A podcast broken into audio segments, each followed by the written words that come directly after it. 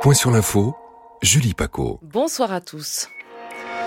Stop A69, slogan qui a une nouvelle fois résonné dans le Tarn et répété par la militante écologiste Greta Thunberg, invitée remarquée d'une nouvelle mobilisation contre le projet d'autoroute entre Castres et Toulouse. Rendre un dernier hommage au père de l'abolition de la peine de mort. Les Parisiens se pressent à la chancellerie place Vendôme pour remplir les pages d'un recueil de condoléances avant l'hommage national qui sera rendu mercredi à Robert Badinter, décédé hier. Près d'un million et demi de Palestiniens pris au piège de Rafah. Ces, ces civils ont fui les combats au nord de la bande de Gaza. Mais l'armée israélienne prépare désormais un plan d'évacuation de cette ville située tout au sud de l'enclave, tandis que le voisin égyptien érige des murs. Enfin, c'est un message qui passe mal en Espagne. Le titre de la chanson choisie pour représenter le pays à l'Eurovision est une insulte destinée aux femmes. Un choix qui provoque de vifs débats, y compris chez les associations féministes. Donner de la résonance à la lutte contre un projet jugé climaticide, c'est la mission de Greta Thunberg, la militante écologiste mondialement connue et dans le Tarn aujourd'hui, aux côtés des opposants au chantier de l'A69, cette future autoroute devant relier Toulouse à Castres. L'activiste suédoise de 21 ans participe à des ateliers de sensibilisation et d'échanges ce week-end qui se tiennent sur un terrain privé à Seyss, les manifestations et rassemblements sur la voie publique étant interdits par la préfecture. À 500 mètres de là, les gendarmes ont pourtant tenté de déloger à l'aide de gaz lacrymogène les activistes occupant une zone à défendre, Valentin Dunat. Ce rassemblement se déroule sur un terrain privé mis à disposition par un agriculteur sous le grand hangar. Certains construisent des cabanes pour la ZAD située à côté. En effet, depuis plusieurs mois, des militants occupent les arbres qui devraient être détruits pour la construction de l'autoroute. Dans ce hangar, il y a également une fanfare. No Macadam chantent ses opposants. Des tables rondes aussi et des prises de parole, comme celle à la mi-journée de Greta Thunberg.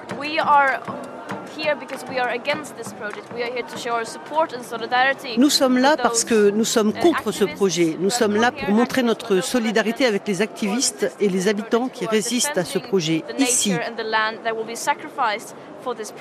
qui défendent la nature, les terres qui vont être sacrifiées pour ce projet. C'est une folie ce qui se passe. On continue d'exproprier des paysans, de gaspiller des ressources. La présence de l'activiste suédoise de 21 ans n'est évidemment pas passée inaperçue. C'est un symbole important pour Anne Stambach Terre Noire et Karen Hérodi, toutes les deux députées de la France Insoumise. En fait, là, c'est une lutte pour la préservation de nos conditions de survie sur cette planète. Et Greta Thunberg, sa présence ici, c'est effectivement important et symbolique parce que ça montre voilà, que c'est une des grandes luttes euh, écologiques euh, comme toutes celles qui se passent en ce moment dans le monde. avec sa venue, c'est, euh, ça dit que l'A69 n'est pas une lutte locale, c'est une lutte internationale pour en fait ben, préserver l'avenir de, des générations futures. Hein. Depuis des mois, les militants présents ici dénoncent ce qu'ils définissent comme un projet climaticide, mais également anachronique. Xav, c'est ainsi qu'il se présente, est venu de l'Aveyron. Pour qu'une autoroute soit rentable, c'est à peu près 25 000 euh, usagers euh, par jour. Euh, là, c'est de l'ordre de 8 000, donc on ne comprend pas très bien ce type de projet, c'est un projet de l'ancien monde. Pourtant, ce projet de 53 km d'autoroute est déjà bien avancé. De nombreux travaux entrepris. 95% du déboisement a été effectué selon le concessionnaire. Et le ministère des Transports a déjà assuré que ce projet irait jusqu'à son terme.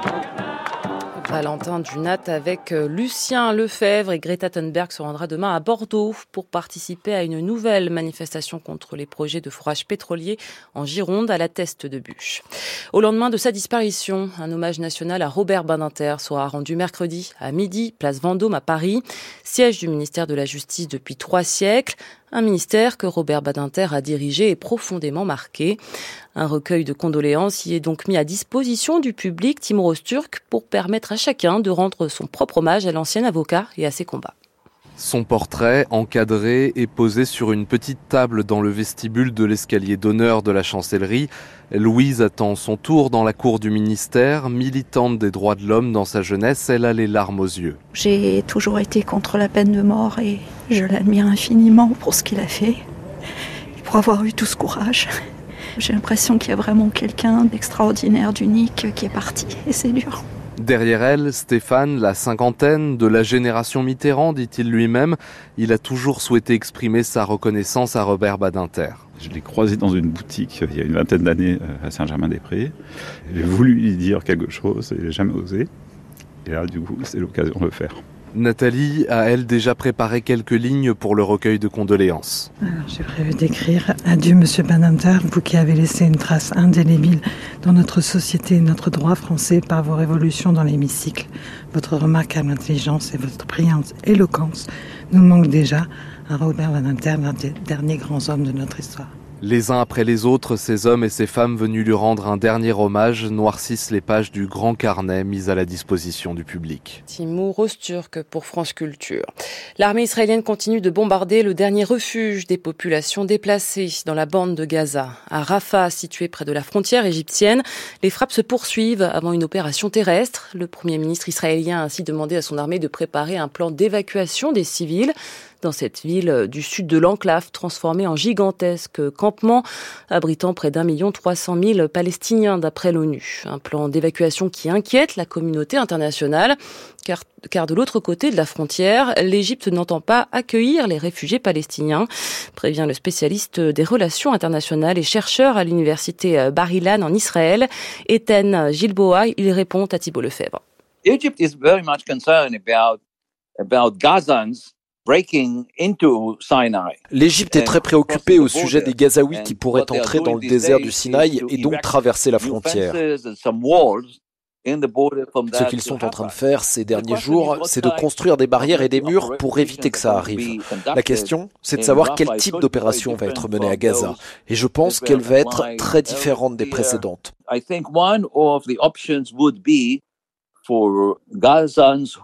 Une des options pour les Gazaouis qui sont là pourrait être de revenir en arrière vers le centre ou le nord de l'enclave.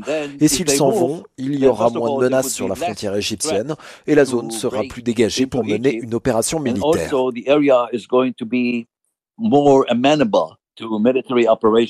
Ethan Gilboa, chercheur en relations internationales avec Thibault Lefebvre.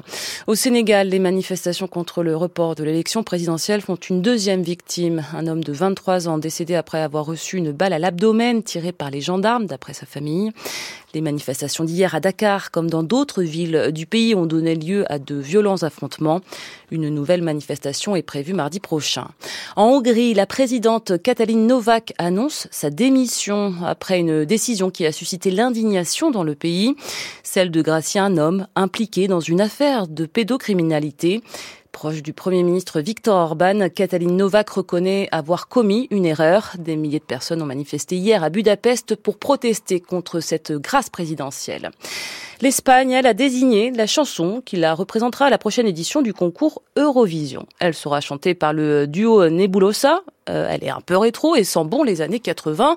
La chorégraphie fera sans doute aussi parler, mais ce sont les paroles qui divisent la société espagnole depuis une semaine. La chanson s'appelle Sora, qui signifie littéralement renarde, mais qui est aussi une insulte jetée aux femmes. Les associations féministes y voient donc une provocation quand d'autres affirment au contraire envoyer un message féministe, Mathieu de Taillac.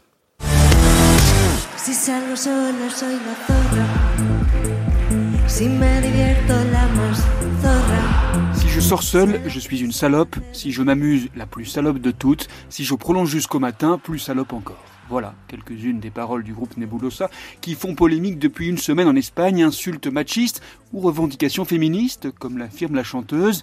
Elle dit vouloir détourner le mot pour revendiquer la liberté sexuelle des femmes. C'est ce que disent aussi tous les fans de la candidature, parmi lesquels s'est glissé le chef du gouvernement, rien de moins, Pedro Sanchez, était interviewé par la télévision La Sexta. Je crois que le féminisme n'est pas seulement une cause juste, c'est aussi un mouvement qui a de l'humour. Et en plus, ce genre de provocation ne peut venir que de la culture. Je peux comprendre que la fachosphère aurait préféré le cara al sol.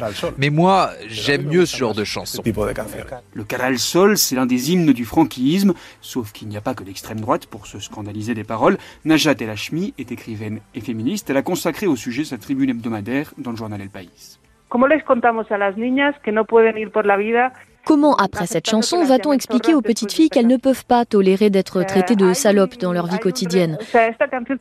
Cette chanson revient à jeter à terre les efforts d'énormément de parents et de professeurs.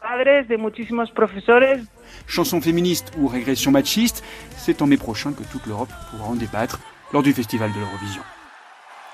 Mathieu Detaillac depuis Madrid pour France Culture. La météo avec 11 départements de la façade ouest en vigilance orange pour vague submersion jusqu'à 3 heures du matin au moins.